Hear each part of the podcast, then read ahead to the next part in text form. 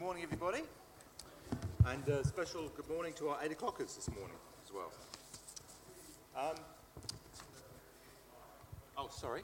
No one heard that. Um, over the last four weeks, we've been looking at the Advent series, and we've had uh, Nathan talking to us about the garden, Ben talking to us about the temple, Bruce last week talked to us about the heart, and today Ben is going to talk to us about the city this morning. So it's a bit unusual, but we're looking at Revelation uh, this morning. Um, and um, as Suzanne said, Christmas is a joyful time, but it's also a time when some people are lonely and it can be a sad time. But this gives us hope um, that on our earthly death, God comes down, uh, there's a new Jerusalem on, on earth. And this is all about the, the making everything new and God coming down to live with all his children, all of us, all of us believers, forever and ever. So please, please join with me. It's uh, uh, Revelation 21 1 to 4, and then we're going to skip to verse 15 to 22 5. A new heaven and a new earth. Then I saw a new heaven and a new earth. For the first heaven and the first earth had passed away, and there was no longer any sea. I saw the holy city, the new Jerusalem coming down out of heaven from God, prepared as a bride beautifully dressed for her husband. And I heard a loud voice from the throne saying, Look, God's dwelling place is now among the people, and he will dwell with them. They will be his people, and God himself will be with them and be their God. He will wipe every tear from their eyes. There will be no more death, or mourning, or crying, or pain for the old order of things has passed away. And verse 15 The angel who talked with me had a measuring rod of gold to measure the city, its gates and its walls. The city was laid out like a square, as long as it was wide. He measured the city with the rod and found it to be 12,000 stadia in length and as wide and high as it is long. The angel measured the wall using human measurement, and it was 144 cubits thick. My Bible notes tells me that that's a measurement of 2,200 kilometres cubic, with walls 65 metres thick. The wall was made of jasper, and the city of pure gold, as pure as glass. The foundations of the city walls were decorated with every kind of precious stone. The first foundation was jasper, the second sapphire, the third agate, the fourth emerald, the fifth onyx, the sixth ruby, the seventh chrysolite, the eighth beryl, the ninth topaz, the tenth turquoise, the eleventh jacinth, and the twelfth amethyst. The twelve gates were twelve pearls each gate made of a single pearl. The great street of the city was of gold, as pure as transparent glass. I did not see a temple in the city, because the Lord God Almighty and the Lamb are its temple. The city does not need sun or moon to shine on it, for the glory of God gives it light, and the lamp, the lamp, is its lamp. The nations will walk by its light, and the kings of the earth will bring their splendor into it. On no day will its gates ever be shut, for there will be no night there. The glory and honor of the nations will be brought into it. Nothing impure will enter it, nor will anyone who does what is shameful or deceitful, but only those whose names are written in the Lamb's book of life. Then the angel showed me the river of the water of life, as clear as crystal, flowing from the throne of God and of the Lamb down the middle of the great street of the city. On either side of the river stood the tree of life, bearing twelve crops of fruit, yielding its twelve sorry, yielding its fruit every month. And the leaves of the tree are for the healing of the nations. No longer will there be any curse. The throne of God and of the Lamb will be in the city, and his servants will serve him. They will see his face, and his name will be on their foreheads. There will be no more night. They will not need the light of a lamp or the light of the sun, for the Lord God will give them light, and they will reign forever and ever. This is the word of the Lord. Thank you, Trevor. Do you mind uh, taking that for me? Thanks. Well, uh, good morning, everyone. If we haven't met, my name is Ben, and it's wonderful to be here with you on the eve of Christmas Eve. So, as we begin, let me pray. Father, please would you give us eyes to see what incredible things you have planned for us in the future, that it might change the way we live today. For we ask in Jesus' name. Amen. Well, as uh, Trevor mentioned, uh, if you're new uh, today, we're in the middle of a series, or almost at the end of it actually, uh, called Among Us, and we're talking about God's big promise for one day dwelling with us on the earth. And the first uh, two weeks, we looked at uh, what it means for God to have dwelt among us in the garden and in the temple. Um, and last week, Bruce talked about what it means for God to now dwell in our hearts. And today, we're looking at what it will mean in the future for God to dwell with us in the city. Uh, what this passage calls the New Jerusalem, uh, which is actually what we Christians mean when we talk about heaven. So, for some of us, um, I wonder if the idea of heaven actually isn't all that exciting. Um, perhaps for some of us, heaven might sound a little bit boring, I dare say. Uh, well, one of my favorite cartoons um, is uh, by a guy called Gary Larson, and he sums it up well. I'm not sure if you can see that. It's a picture of a guy uh, with a halo and angel wings sitting on a cloud, and he's looking very bored. And little thought bubble, he's thinking to himself, dang, Wish I'd bought a magazine. You see, for some people, heaven might seem about as interesting as the waiting room at the dentist. For others, um, heaven might seem about as fun as a never ending Anglican service where you're just trying to stay awake. And still others might have absolutely no idea what heaven is like. Um, one of the greatest philosophers of our time, Paris Hilton, um, she puts it like this She says, My biggest fear is to die because I have no idea what happens after. And I'm really scared that it's nothing because that would be beyond boring, right? And doesn't that sum up the age in which we live? The worst thing is being bored.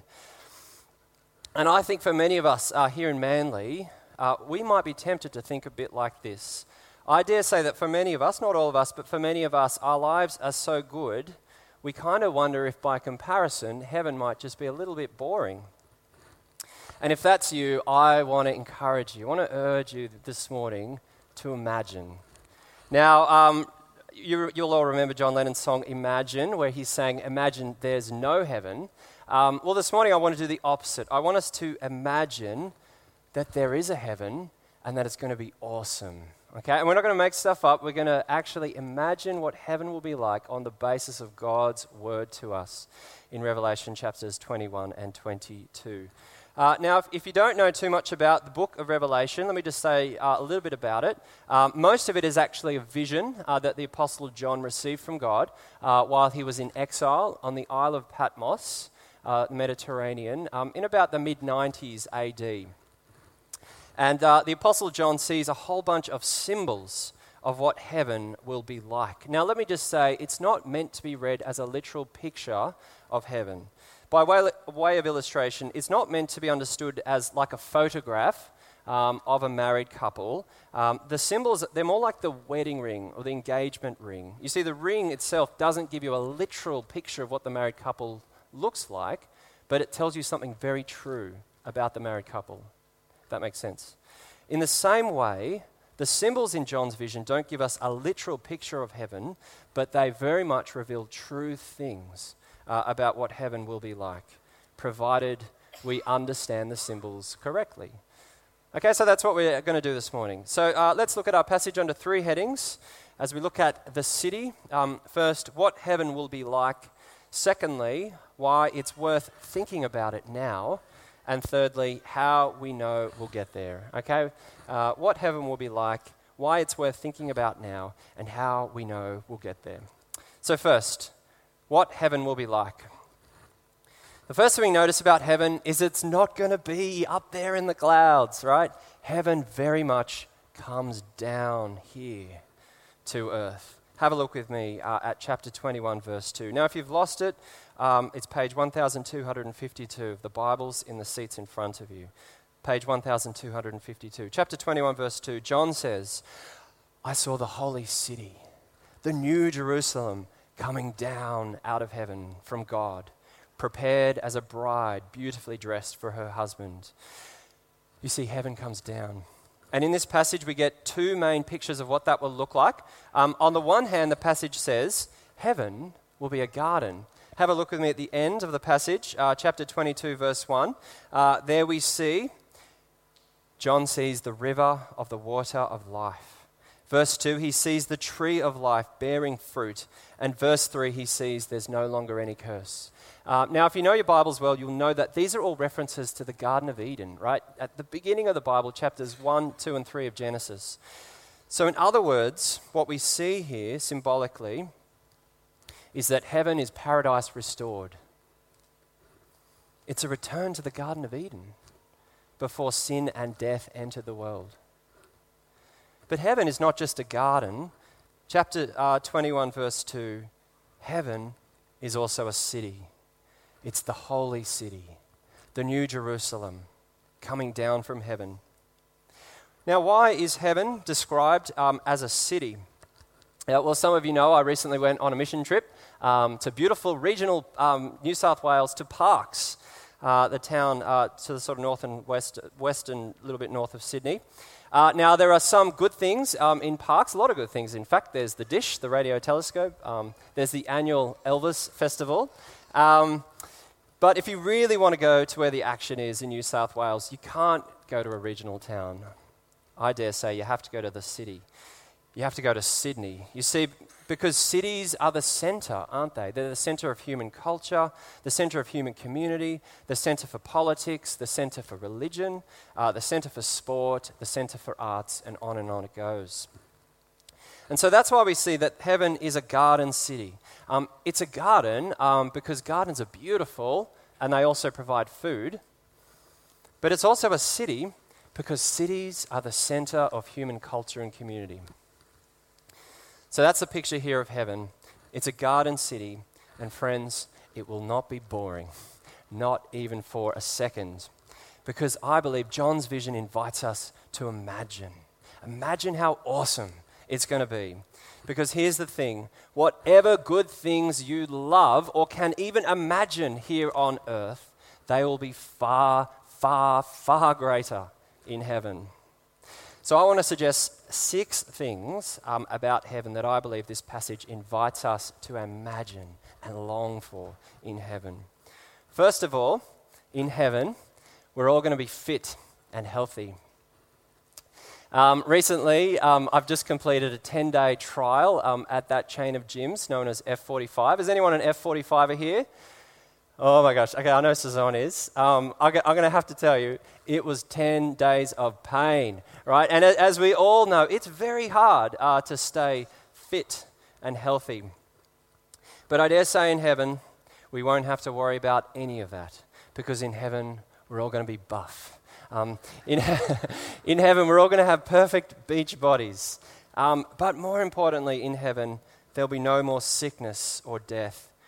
Have a look with me at chapter 21, verse 4. It says, God Himself will wipe every tear from our eyes. There will be no more death, or mourning, or crying, or pain.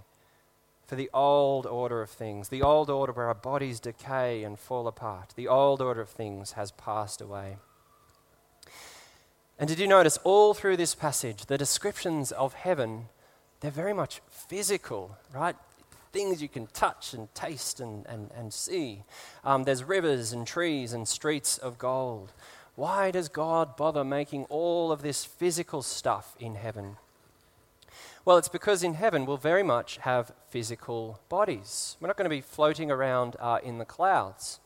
If you want to know what our resurrection body will look like, just look at Jesus after his resurrection. His resurrection body very much was physical. How do we know this? Because he ate a fish. You might think, what? Well, because when Jesus first appeared to his disciples, they thought they were seeing a ghost. And so he asked, Let me eat some broiled fish. And they gave it to him, and he ate it to show that he's not a ghost. so in heaven, we'll all have resurrected physical bodies just like Jesus. We're not going to hover around bored like ghosts. We're going to be fit and healthy. We're going to run and sing and dance and hug in the heavenly city, and we'll never again suffer or die. But not only that, second, we're going to be fabulously rich. Have a look with me, uh, chapter 21, verse 18. It says, In heaven, the whole city is made of pure gold, as pure as glass. Verse 19, the foundation of the city walls are decorated with every kind of precious stone. And verse 21, each of the 12 gates of the city is made of a single giant pearl. Now, if that's what, you know, just the walls and the streets and the gates are made of, how much more lavish will be our homes and our clothes and our gadgets, if you're into that kind of thing, or whatever else God thinks we'll need to live in eternal bliss. God will spare no expense. In heaven, there will be no one poor. We'll all be ridiculously rich because, in a sense, the resources of the world will be infinite and we will share them all together. Thirdly, heaven will be infinitely fascinating. Um, I wonder if you noticed in verse 16, the heavenly city is massive. Well, Trevor, Trevor really drew that to our attention, didn't he? 12,000 stadia, as you, the footnote of your Bible says, is um, about 2,200 kilometers, um, which, by the way, was roughly the width of the Roman Empire at the time. So the city is, um, is 2,200 kilometers long and uh, 2,200 kilometers wide, and strangely, it's 2,200 kilometers high. And we'll come back to that in a moment. And by the way, I don't think this is meant to be taken literally. There's going to be otherwise a lot of elevators uh, in heaven. Um, but at the very least, what we see here is that the city is huge. And that means if you like travel, there's going to be no end to what you can explore in heaven. But more than that, if you like the arts and culture, have a look with me at verse 24. It says, The kings of the earth will bring their splendor into the city. Verse 26, the glory and honor of the nations will be brought into it. Now, I'm not exactly sure what this means, but at the very least, I think it means this. Whatever might interest you about visiting the art galleries of Europe, whatever might excite you about visiting the pyramids in Egypt, or Machu Picchu in Peru, or the Great Wall of China, or Angkor Wat in Cambodia, all of those experiences will be far surpassed in heaven if you don't get time on this earth to visit all of them, don't worry. Right? It'll be more than made up for you in heaven. And not only that, imagine how fascinating it will be to have coffee with the great Christians of the past who will be there in heaven.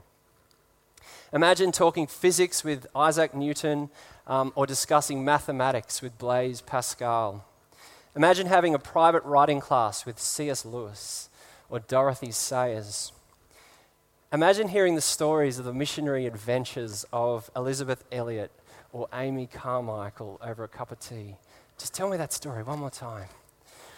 Imagine chatting theology with Martin Luther over a sanctified sausage and a stein of beer. I can't wait. You see, all this and more will make heaven endlessly fascinating and maybe, you know, arts and culture aren't your thing. Well, for you adrenaline junkies, heaven will be endlessly fun. You know, just consider all the amazing things you're going to get to do um, if there's no longer any death or pain. Um, if you've seen Groundhog Day, it's going to be a little bit like that. Um, you know, you could go bungee jumping without a rope, um, and you're not going to go splat, you're just going to sort of bounce um, off the ground.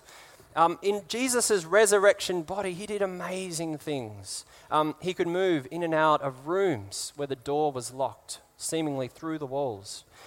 He just, at his ascension, he just sort of flew up into heaven, evidently without wings. Now you can see where I'm going with this. Imagine maybe this means in heaven we're going to fly around like Superman. Um, maybe some of us are going to amuse ourselves doing parkour across the peaks of the Pyrenees. Maybe some of us are going to be playing ultimate frisbee across the whole length of the Sahara Desert. Maybe, you know, some of us are just going to sort of do day trips to Mars. Or maybe some of us might just prefer to sit indoors and play a quiet game of 500 with friends, if that's more your thing. And that brings us to fifth. In heaven, we'll be reunited with friends. For many of us, I think we can't be truly happy um, here on earth because we'll never get back the loved ones we've lost. But in heaven, all those who trusted in Jesus will be there. And the day where we're reunited with them will be a day of incredible joy. Um, there's this place in The Lord of the Rings, which is one of my favorite books and movies series. Um, place in The Lord of the Rings where, where Sam is reunited with his old friend Gandalf. And he says, Gandalf, I thought you were dead. But then I thought I was dead myself. Is everything sad going to come untrue? What happened to the world? A great shadow has departed, said Gandalf. And then he laughed, and the sound was like music, or like water in a parched land.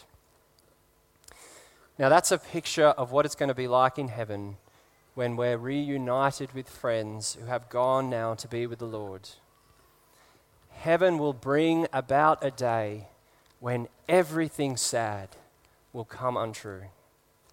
And I can't wait.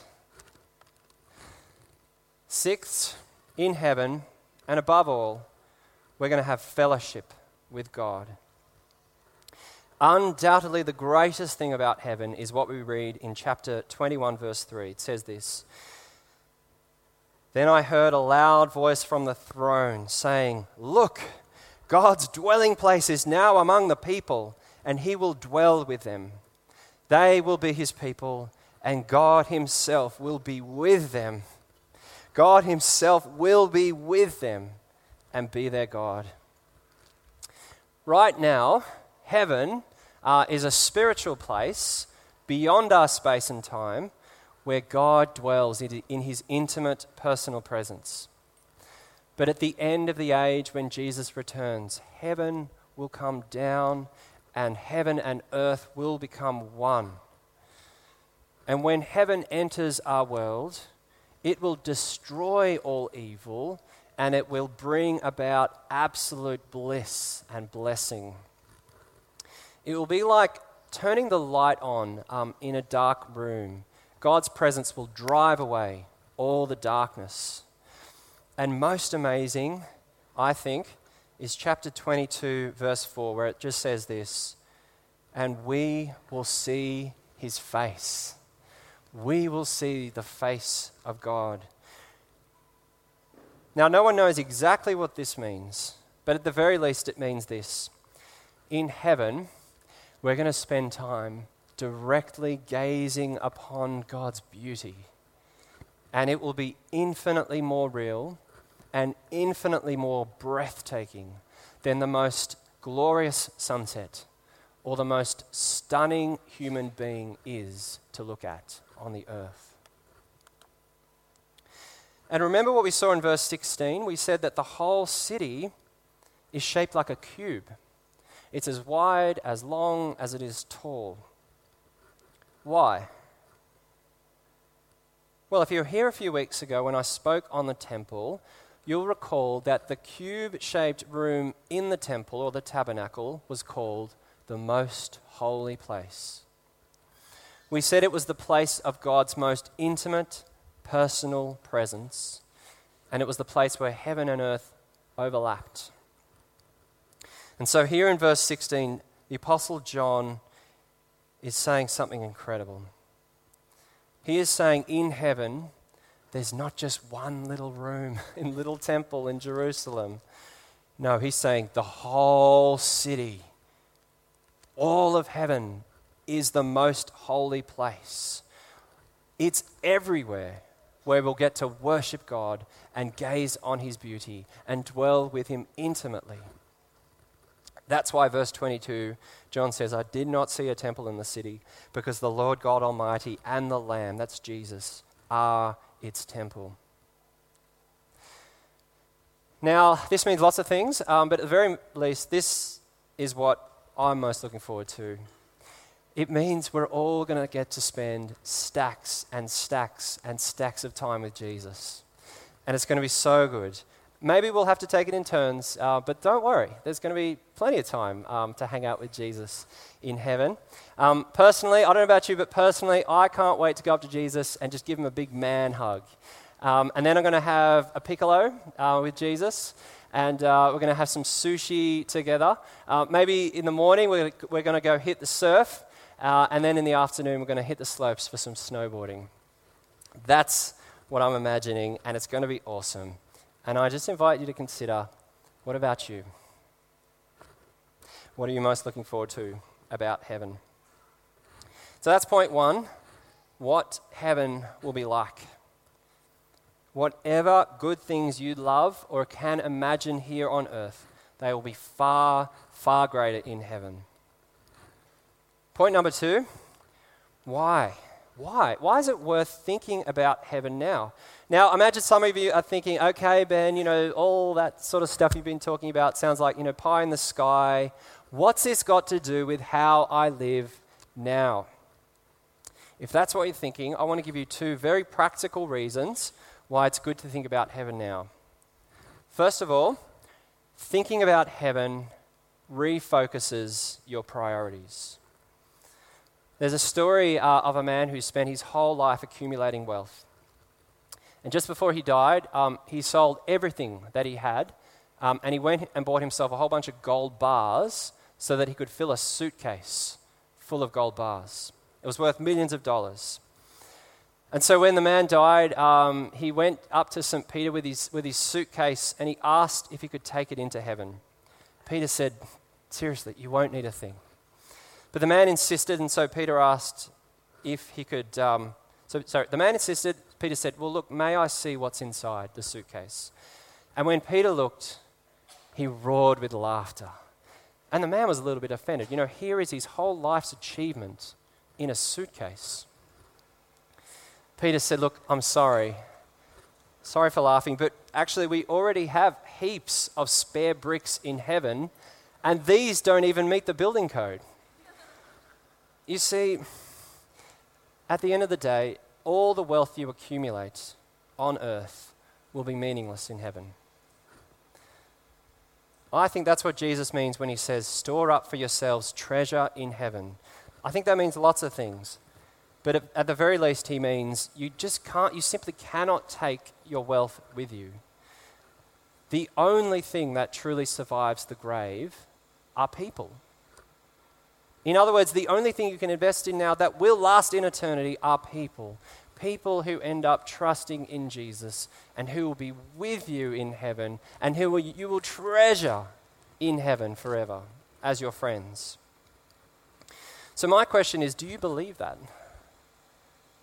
Do you believe that your wealth will not survive the grave, but people will?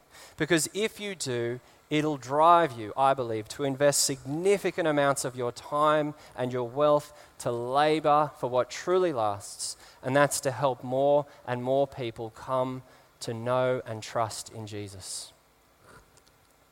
You see, thinking about heaven refocuses your priorities. And secondly, thinking about heaven helps you endure hardships. Over the years, uh, as a pastor, I've met lots of people um, who, for various reasons, have stopped trusting in Jesus because of suffering and hardship.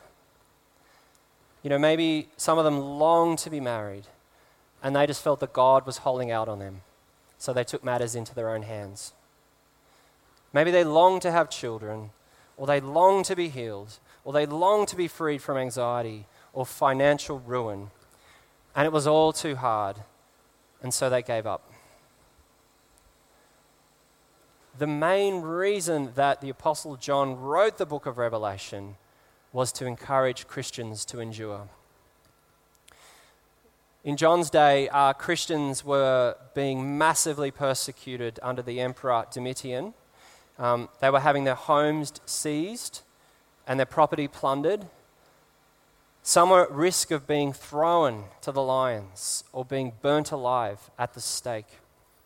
And they were afraid and they were tempted to give up. How does John encourage these Christians to hang on? He gives them this. He says, Think, he says, imagine what heaven is going to be like. And it worked. Scores and scores of Christians endured, and they went to their deaths confidently clinging to Jesus. They died full of hope. They died singing hymns with smiles on their faces, in solid expectation that heavenly joy awaited them on the other side through the doorway of the grave.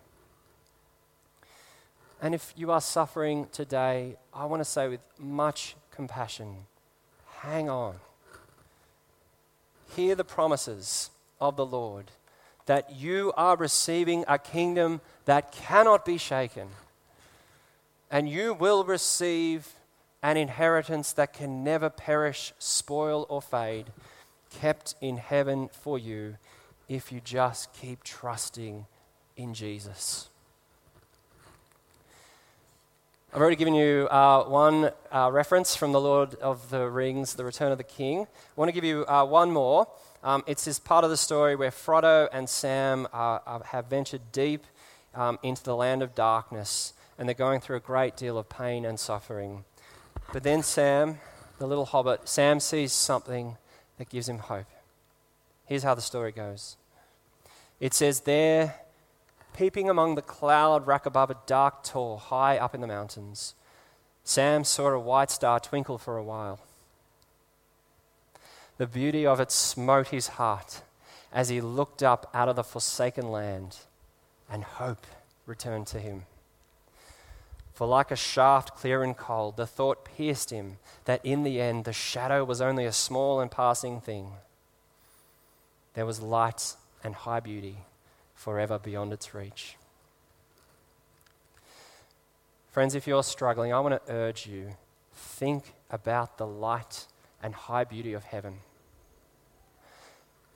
And if all you can get is just a glimmer of hope by doing so, that may well be enough for you to endure whatever it is that you are going through now. So, there are two practical reasons uh, to think about heaven. That brings us to our third and final point, and very briefly, how we know we'll get there. This Christmas, we're going to celebrate the greatest gift that's ever been given. And perhaps the best verse, my favorite Christmas verse, is John 3:16. For God so loved the world that he gave. For God so loved the world that he gave his one and only Son, that whoever believes, believes in him shall not perish, but have eternal life. They shall have heaven if you believe in Jesus. Here's what this means if you have faith in Jesus, uh, if you believe he died and rose again for you, then you will most certainly be with him in heaven. And still, some of us might ask, how do we know for sure? How do you know that this is a hope worth hanging on for? How do you know that this is a hope worth investing and pouring your time and money into to help others get there? We know for sure because look at what it cost Jesus to open up the gates of glory for us.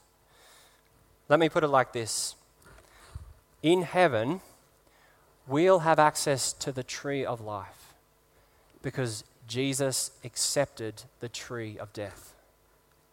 In heaven, we'll no longer be under the curse because on the cross, Jesus bore the curse in his body. In heaven, we'll only experience light because on the cross, Jesus experienced the darkness of God's wrath in heaven will only feel the joy of God's face because on the cross, Jesus felt the Father turn his face away. You see, heaven is a gift. It cannot be achieved by us. It can only be received by us because of what Jesus has already done. If you trust in Jesus, you can be absolutely sure because it cost Jesus infinite pain to open up the way. So, friends, of course, heaven is worth hanging on for. Of course, heaven is worth the investment of your time and your money to help get others there. And no matter what you are going through right now, all the storylines of your life will end up at the world's finale in heavenly bliss. Because without a shadow of a doubt, God will dwell among us. He will be our God, and we will be His people. And He will wipe away every tear from our eyes, and there will be no more death, or mourning, or crying, or pain. For God, our God, will make all things new. Amen. Let's pray. Father, like the children who will eagerly anticipate their presents this Christmas, help us to eagerly anticipate heaven as a sure and solid hope. Father, in, in comparison to eternity, it's just a few more sleeps. Help us to long for heaven. Help us to imagine how great it will be, so that you might refocus our priorities and help us to endure to the end. For we ask all these things in Jesus' precious name. Amen.